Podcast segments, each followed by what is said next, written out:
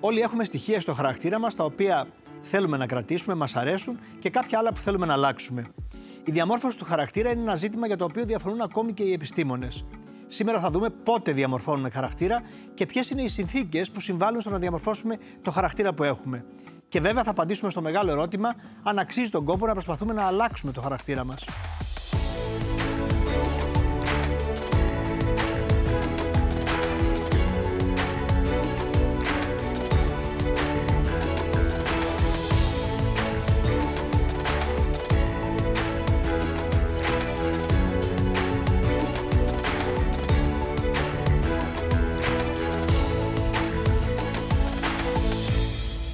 Καλημέρα, Ιωάννα. Χαίρομαι πάρα πολύ που είσαι στην εκπομπή. Καλημέρα. Ιωάννα Σουλιώτη. Και εγώ χαίρομαι πολύ. Ευχαριστώ πολύ. Δημοσιογράφος, παρουσιάστρια και τα άλλα τα έχεις αφήσει πίσω. Δεν θες να τα βάζουμε στους τίτλους. Ε, εντάξει. τα άλλα φαίνονται, λέει. Πιάνουμε, ναι. Πρωτομαγιά σήμερα έχω δύο Ευχαριστώ πολύ πολύ. ωραίες γυναίκες στο στούντιο, η αλήθεια είναι. Και μαζί μας και η Φρόσο Φωτεινάκη. Ε, ένα πολύ ενδιαφέρον θέμα, Ιωάννα, και χάρηκα που ήρθες για αυτό το θέμα, γιατί έχεις δύο παιδιά, ένα αγόρι και ένα κορίτσι, Σωστά. τα οποία είναι σαν να μην είναι αδέρφια. Είναι τελείως διαφορετικοί Είναι τελείως χαρακτήρες. διαφορετικά, ναι, ναι. Οι διαφορές όσον αφορά τον χαρακτήρα τους, ποιες είναι, ας πούμε, οι πιο χαρακτηριστικές; Ε, Είναι στην εφηβεία τώρα. είναι, όχι, έχουν τελειώσει. Α, έχουν τελειώσει. Ευτυχώς την περάσαμε την εφηβεία. Είναι 18,5 χρονών, σπουδάζουν τώρα. Α, οκ. Και φαίνεται πιο πολύ στο ε, το πώς αντιμετωπίζουν ε, ε, τις καταστάσεις της ζωής. Η κόρη μου είναι λίγο πιο εκρηκτική, ο γιος μου είναι πιο ψύχραιμος. Αχα. Ε, ο ένας είναι πιο επικοινωνιακός, η άλλη είναι πιο, ε, πιο ήσυχη θα την έλεγα. Έτσι ήταν και από μωρά όμως. Α, έτσι ήταν από μωρά. Λοιπόν, και Έτσι έρχομαι ήταν τώρα και στην από κρίσιμη μωρά. ερώτηση στην κυρία Φωτεινάκη. Αν τελικά γεννιόμαστε με ένα καλούπι το πώς θα είμαστε στη ζωή μας και πώς θα πορευτούμε ή αλλάζουμε. Γεννιόμαστε με ένα καλούπι που Α. λέγεται ιδιοσυγκρασία. Είναι τα ιδιοσυγκρασιακά μας χαρακτηριστικά. Μπορούμε λοιπόν από την κοιλιά της μαμάς μας να έχουμε μία τάση προς την εξωστρέφεια ή την εσωστρέφεια, για να δανειστώ το παράδειγμα των διδήμων εδώ. Ε, όμως, πάνω στην ιδιοσυγκρασία έρχεται και εγγράφει το περιβάλλον.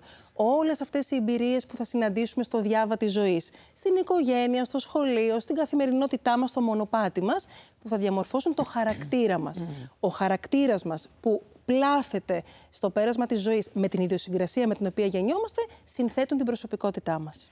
Άρα εδώ που έχουμε δίδυμα, και είναι καλό που έχουμε δίδυμα, γιατί γεννήθηκαν στην ίδια, προήλθαν από την ίδια κοιλιά, την ίδια περίοδο και μεγάλωσαν στην ίδια, στο, στο ίδιο ίδιο σπίτι. περιβάλλον. Ναι, ναι. Τι άλλαξε; Να πούμε λοιπόν το εξής. Εδώ ακριβώς μας αφαιρεί τη μεταβλητή της χρονικής στιγμής. Ήρθαν την ίδια χρονική στιγμή. Όμως, φερόμαστε το ίδιο και στα δύο παιδιά μας. Φέρεται εδώ η κυρία Σουλιώτη το ίδιο και στο γιο και στην κόρη. Συνδεόμαστε με τον ίδιο τρόπο. Ο άλλος γονέας συνδέεται με τον ίδιο τρόπο και με τα δύο παιδιά.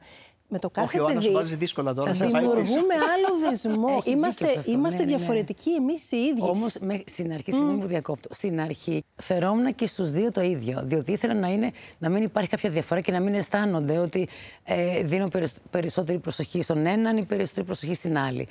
Οπότε αυτό αργότερα, γύρω στα δύο-τρία χρόνια, κατάλαβα ότι δεν περνάει. Διότι έχει άλλη ψυχολογία το ένα παιδί και θέλει αλλιώς να το αντιμετωπίζω και ακούει διαφορετικά. Και άλλη ψυχολογία είχε το άλλο παιδί και άκουγε και εκείνη διαφορετικά. Ακριβώς. Άρα είναι ξεκάθαρο φρόσωμο ότι εδώ έχουμε ε, παιδιά που γεννήθηκαν με διαφορετικούς χαρακτήρες. Ουσιαστικά βλέπουμε ότι δύο αδέρφια μπορούν και να κουβαλούν διαφορετική ιδιοσυγκρασία από την κοιλιά της μαμάς και φυσικά ο τρόπος που θα αλληλεπιδράσουν με το περιβάλλον είναι πάντα διαφορετικός. Είναι δύο διαφορετικοί άνθρωποι παρότι είναι αδέρφια. Άρα σχηματίζουν διαφορετικούς χαρακτήρες στο πέρασμα του χρόνου. Σε ποια ηλικία πιστεύεις ότι τα παιδιά σου άρχισαν να διαμορφώνουν χαρακτήρα; Όπως το είδες στο μεγάλο Όπως- μάτι. Ναι, ε, νομίζω ότι ήδη από, το, από τον πρώτο καιρό που βγαίνουν και αντιλαμβάνονται τον κόσμο γύρω τους, εγώ πιστεύω ότι α- αυτό που λέει τώρα και από την κοιλιά της μαμάς που είναι Τόσο ο πολύ. χαρακτήρας, αλλά αρχίζει και διαμορφώνεται η προσωπικότητα, η ιδιοσυγκρασία.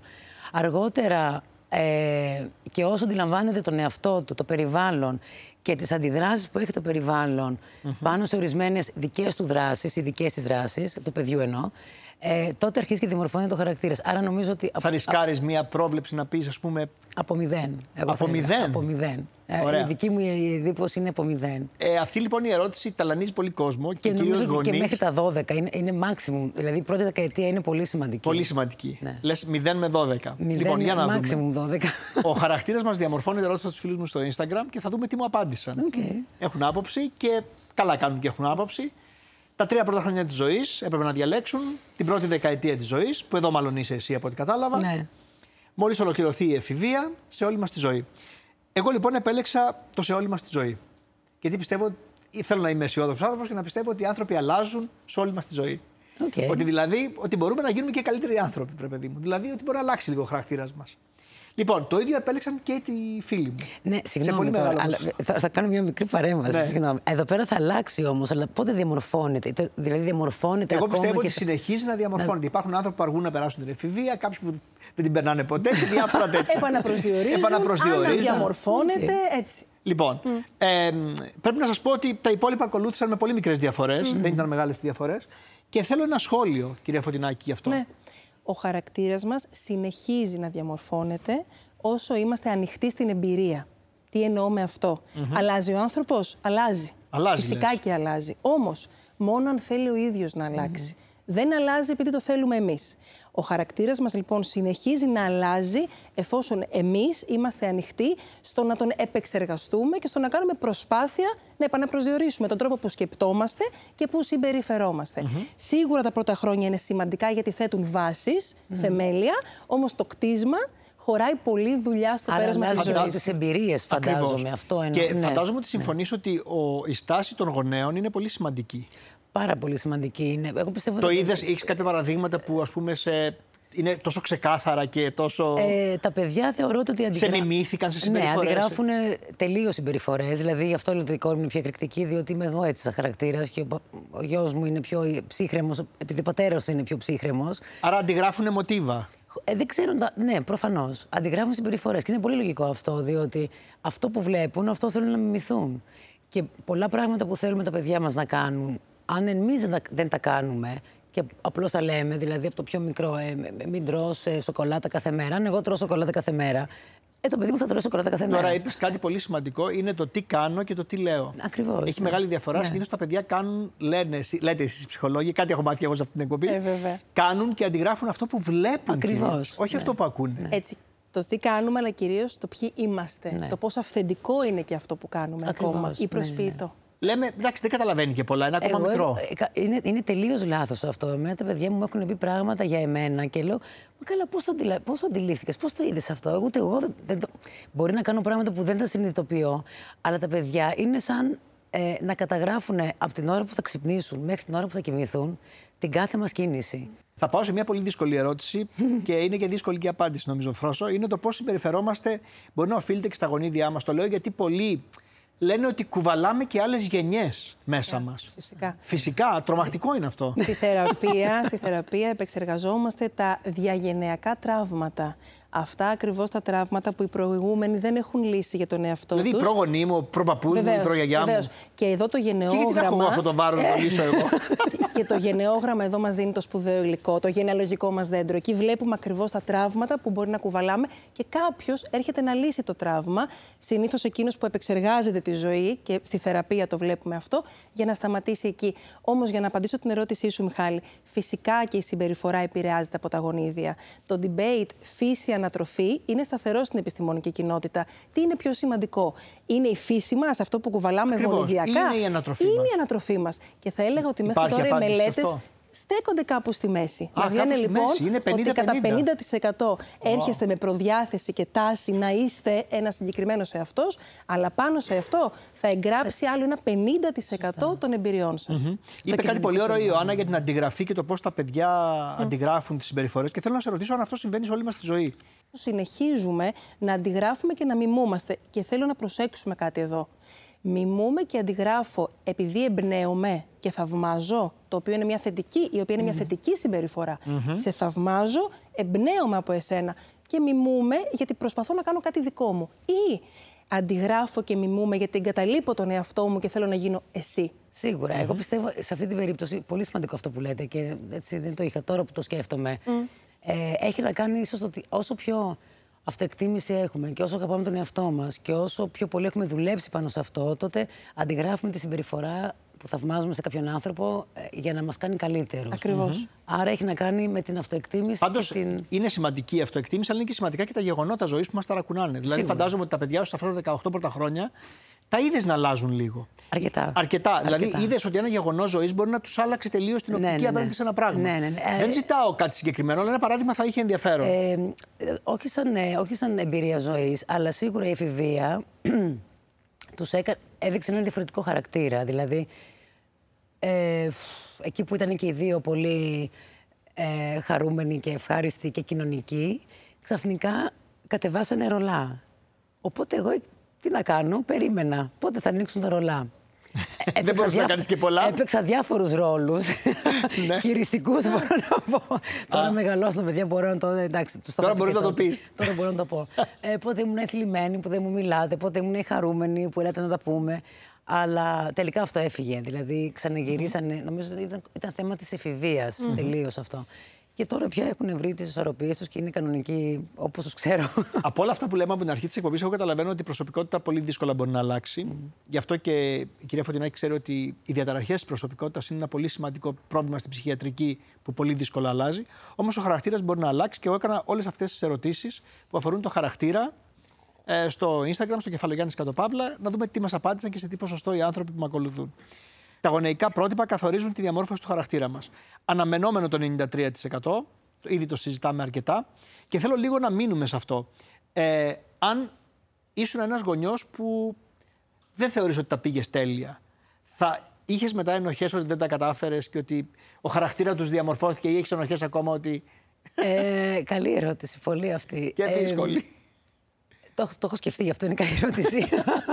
και η απάντηση είναι το ότι έκανα ό,τι καλύτερο και κάνω ό,τι καλύτερο μπορώ. Γι' αυτό που δεν ξέρω, δεν μπορώ να έχω άποψη. Δηλαδή, βλέπουμε, ακόμα, ακόμα βλέπουμε μια ταινία, ο γιος μου, εγώ και η κόρη μου, και άλλα βλέπει ο γιος μου, άλλα βλέπει η κόρη μου, άλλα βλέπω εγώ. Άρα, σε ένα πλαίσιο ζωής, ό,τι και να μπορεί εγώ να θέλω να τους, να τους δώσω τις καλύτερες οπτικές σε ένα, σε ένα θέμα, αλλά ο καθένας τελικά Έχει τη δική του οπτική. θα πάρει τη δική του. Θα κάνει, ναι, και θα δημορφώσει τη δική Αυτός του είναι ένας άποψη. πολύ ωραίος τρόπος πάντως για να μην έχεις ενοχές. Όχι, ε, ενοχές υπάρχουν, ε, αλλά... Υπάρχουν και ε, ενοχές. Πάντοτε υπάρχουν. Δεν υπάρχει μητέρα που να μην είναι ενοχική. αλλά θεωρώ το ότι όταν το παιδί ξέρει και βλέπει ότι ό,τι κάνεις, το κάνεις με αγάπη, με ε, ευγνωμοσύνη, με, με καλή διάθεση και με, με σκοπό να, να μεταδώσεις ε, μία ζωή με ήθος και αξίες, θα, θα συγχωρήσει και κάποιο λάθος. Έτσι νομίζω, όπως και εγώ μπορεί να, να έχω... Νομίζω η μαγική λέξη που είπες σε όλα αυτά και νομίζω η Φρόστα θα πιαστεί από αυτό είναι ότι έκανα ό,τι ήξερα, ό,τι μπορούσα. Ό,τι καλύτερο Ό,τι μπορούσα. καλύτερο ήξερα, μπορούσα. γιατί και οι γονείς μας δεν ξέρανε πράγματα. Και εγώ ε, πήρα, πήρα από, το- από τους γονείς μου πράγματα. Θα δώσω στα παιδιά μου πράγματα. Αντίστοιχα και εκείνα θα δώσω στα παιδιά τους άλλα πράγματα που Και, εγώ. είναι, και, δεν- είναι, και είναι και λίγο περίεργο και θα έλεγα και πολύ ε, υπερφύαλο και εγωιστικό να θέλουμε να γίνουν τα παιδιά μας κόπιες του εαυτού μας και να γίνουν οι ίδιοι χαρακτήρες με εμάς. Κάθε άλλο. Δεν θα γίνουν ποτέ. Ε, είναι, είναι τα εξελιγμένα μοντέλα Ακριβώς. και πρέπει να γίνουν καλύτεροι. Πρέπει να γίνουν καλύτεροι από εμάς, προφανώς. Έτσι. Πώς τα ακούσα όλα αυτά, Φρόζο; Ε, θα πω ότι πολλές φορές στη θεραπεία ανακαλύπτουμε πολλά τραύματα που κουβαλάμε από την παιδική ηλικία, από τους γονείς και οι γονείς νομίζω καχύποπτα κοιτούν τους ψυχολόγους, ότι ρίχνουμε ευθύνη στους γονείς. Να πω ότι συμπονούμε τους γονείς, συγχωρούμε τους γονείς, είμαστε και οι ίδιοι γονείς και ξέρουμε αυτό που είπε η κυρία Σουλιώτη, κάνουμε ό,τι καλύτερο μπορούμε. Κάνουμε ό,τι καλύτερο μπορούμε και συγχωρούμε τον εαυτό για αυτά που δεν μπορέσαμε. Και ε, ενισχύουμε τα αντίστοιχα- παιδιά μας να μπορέσουν ακόμα Και περισσότερο. αντίστοιχα και τους γονείς. Και τους γονείς μας, Εκείνοι βέβαια. κάνανε ό,τι καλύτερο μπορούσαν. και Ακριβώς. ό,τι Είμαστε ξέρανε. θύματα θυμάτων, λέμε στη θεραπεία. Και οι θύτες. Και θύτες και Είμαστε θύματα. θύματα θυμάτων. Λοιπόν, πάμε τώρα στους φίλους. Σε ελάχιστο βαθμό οι φίλοι επηρεάζουν το χαρακτήρα μας. Εδώ ψιλομοιράστηκαν οι απαντήσεις. Ένα 43% είπε ναι, ένα 57% που είναι οριακά πιο ψηλό είπε όχι. Θεωρώ ότι οι φίλοι παίζουν σπουδαίο ρόλο στην Σπουδαίο εφηβεία. ρόλο, στην εφηβεία. Εκεί που ο έφηβος κάνει στην άκρη το γονιό, του λέει τα ρολά κατεβήκανε, πήγαινε πιο πέρα στο σαλόνι και ανοίγει την αγκαλιά στο φίλο που τον φίλο τον εξυντανικεύει. Και γιατί συμβαίνει όλο αυτό, Γιατί έχει ανάγκη από αποδοχή, να νιώσει ότι ανήκει. Οπότε εκεί οι φίλοι βλέπουμε, υπάρχει αυτό το peer pressure, η πίεση των συνομιλίκων. Mm-hmm. Είδες οι φίλοι Θέλει των παιδιών σου προσοχή. να τους επηρέασαν στο χαρακτήρα τους; Ε, όχι, στο, στοιχεία όχι στο που- χαρακτήρα, σε διάφορες θέσεις τις οποίες εγώ πάλευα να, να μην τις έχουν. Εκεί πέρα λοιπόν στην, στην εφηβεία ε, αρχίζεις και πρέπει να υπάρχει επικοινωνία. Αν δεν υπάρχει επικοινωνία με τα παιδιά, ε, όσο και κλειστά να είναι τα μπατζούρια και οι πόρτες, υπάρχει κάποτε μια γρίλια που μπαίνει φως και εκεί μπορεί να Πρέπει μπει... να παρεσφρήσει λίγο Ναι. με τον τρόπο. Ωραία. Θέλω μια συμβουλή, γιατί εσύ είπες ότι στην εφηβεία τους χάνουμε λίγο.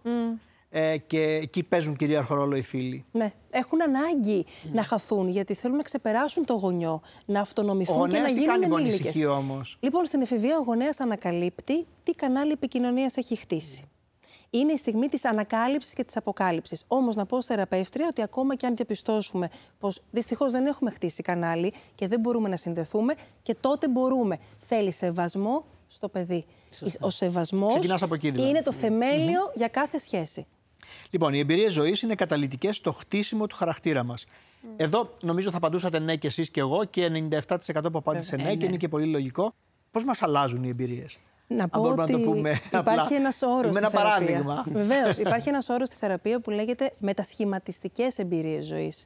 Είναι αυτές οι εμπειρίες που μας μετασχηματίζουν, δηλαδή μας κάνουν να δούμε τα ίδια πράγματα με άλλο τρόπο, με άλλο νόημα.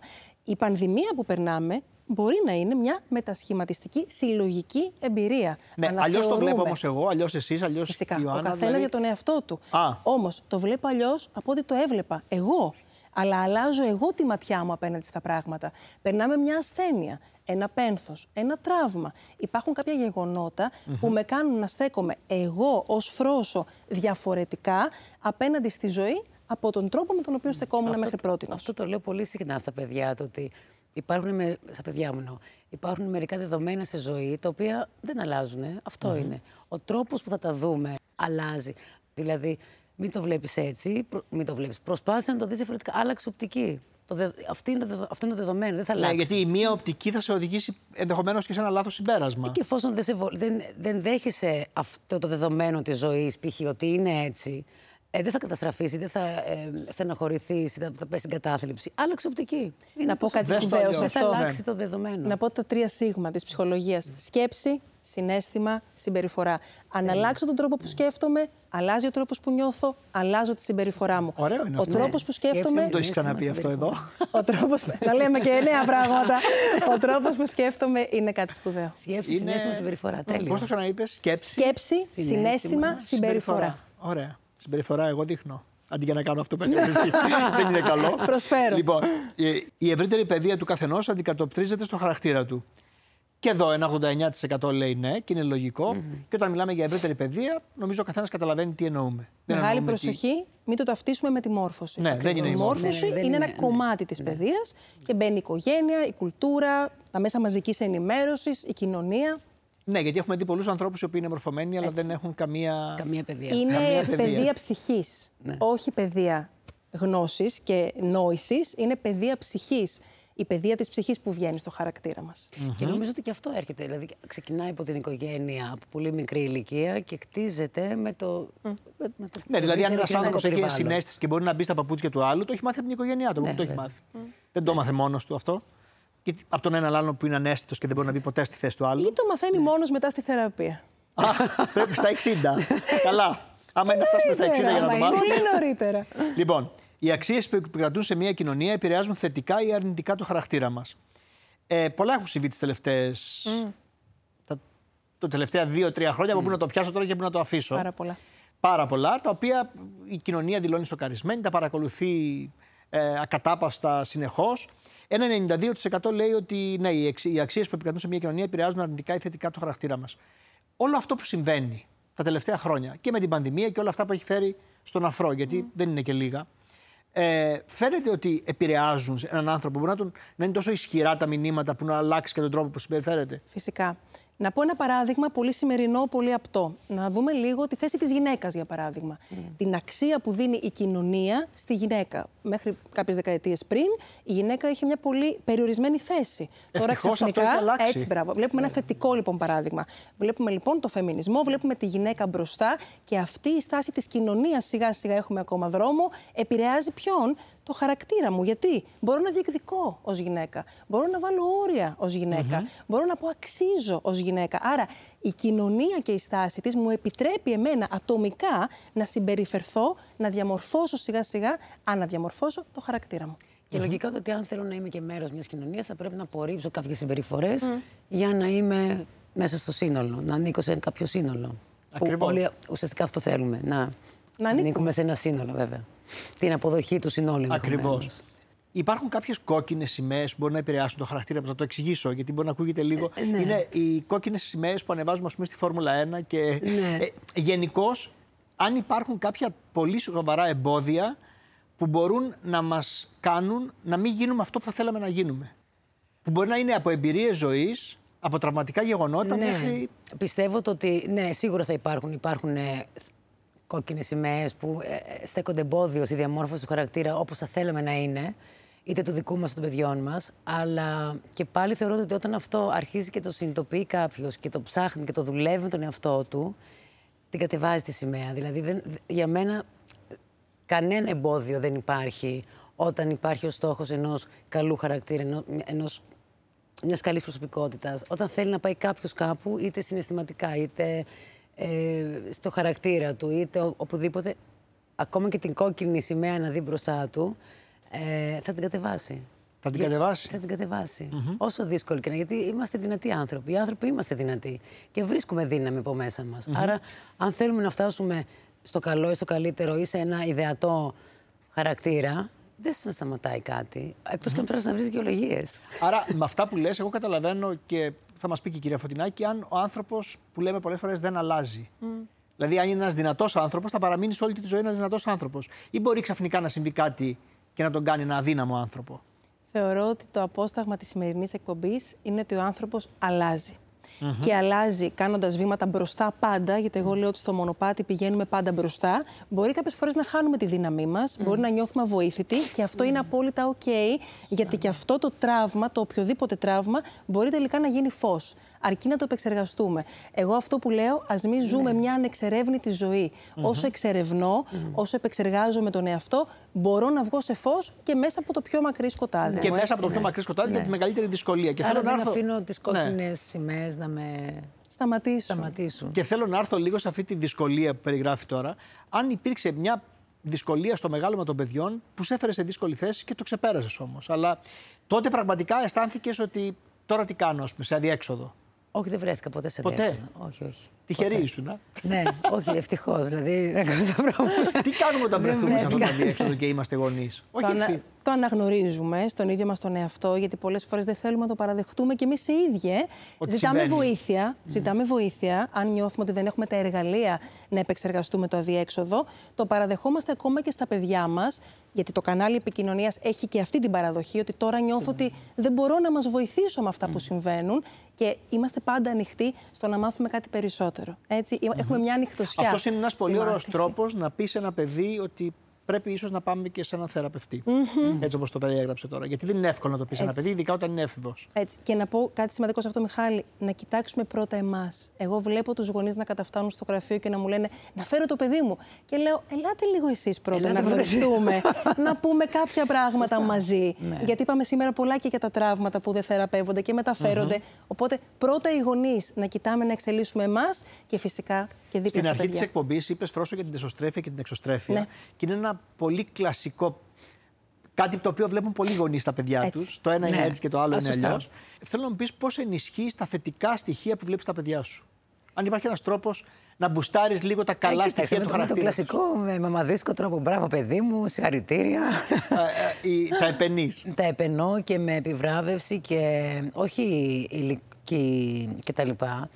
Ε, Φυσικά με την επιβράβευση και φυσικά με το ότι τους λέω ότι αυτό το συνέστημα κράτησέ το και να γυρίσεις αυτό το συνέστημα πάντοτε όταν αισθάνεσαι να μην το ξεχνάς Ναι, με επιβράβευση. Και αγάπη και αποδοχή και ακόμα και όταν δεν έχουν καταφέρει, αποτυχαίνουν σε κάτι που δεν πάνε τόσο καλά όσο θέλουν, πάλι υπάρχει αποδοχή, πάλι υπάρχει αγάπη και πάλι υπάρχει αυτό το σκέψου τι σε έκανε ε, το λόγο που δεν κατάφερες να φτάσεις στο στόχο σου. Ναι, ψάξ τον λίγο και βρες Ναι, το. χωρίς να υπάρχει όμως η, η μία αποδοχή. Ναι. Η... Τα άκουσα όλα αυτά πολύ ωραία και μ, αυτό είναι το εύκολο. Ναι.